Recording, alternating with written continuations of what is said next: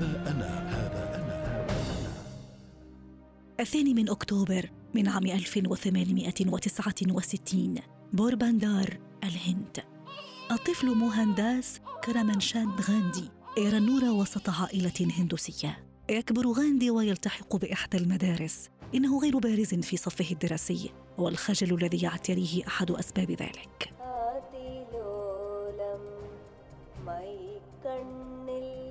لقد أتم الآن عامه الثالث عشر. الفتى المراهق يتزوج زواجاً تقليدياً رزق خلاله بخمسة أطفال، توفي أحدهم وبقي أربعة.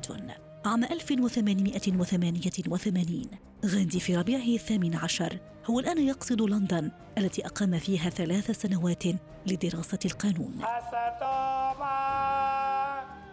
إنه يستغل وقته بقراءة مجموعة من النصوص المقدسة. إننا في عام ألف وثمانمائة وواحد وتسعين غاندي الشاب يعود إلى الهند حيث زاول المحاماة. أواخر أبريل ألف وثمانمائة وثلاثة وتسعين غاندي يحصل على عقد عمل لمدة سنة واحدة في دوربان بجنوب أفريقيا، وإليها يشد الرحال. لم ترحب دوربان بضيفها النحيل كما ترحب المدن المضيافة بزائريها.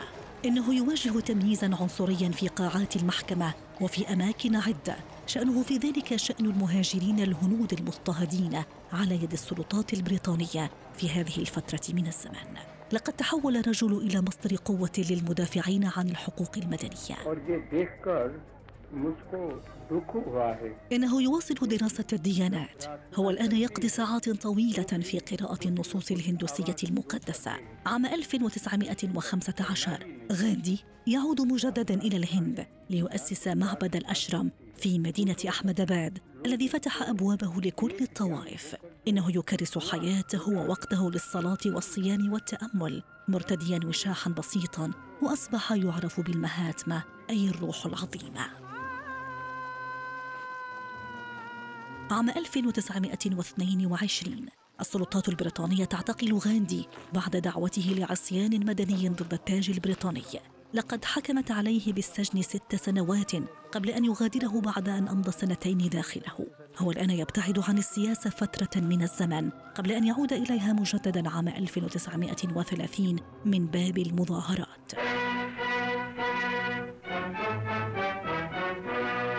إنه يحشد أتباعه استعداداً لمسيرات ضد ما يعرف بقوانين الملح البريطانية التي تحظر جمع وبيع الملح على الهنود، بل فرضت ضريبة عليهم. غاندي يقبع خلف قضبان السجن مع ستين ألفاً آخرين بسبب الاحتجاجات قبل أن يطلق سراحه في وقت لاحق. في العام نفسه مجلة التايم تختار غاندي شخصية العام.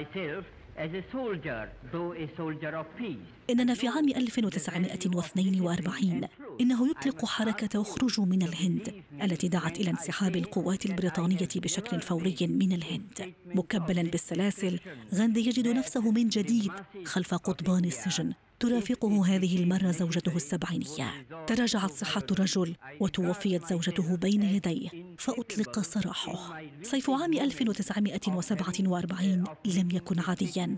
لقد ألهبته أعمال عنف بين المسلمين والهندوس. أحداث قادت غاندي إلى بعض مناطق التوتر لإخماد لهيبها، وهي الخطوة التي اعتبرها بعض الهندوس خيانة لهم.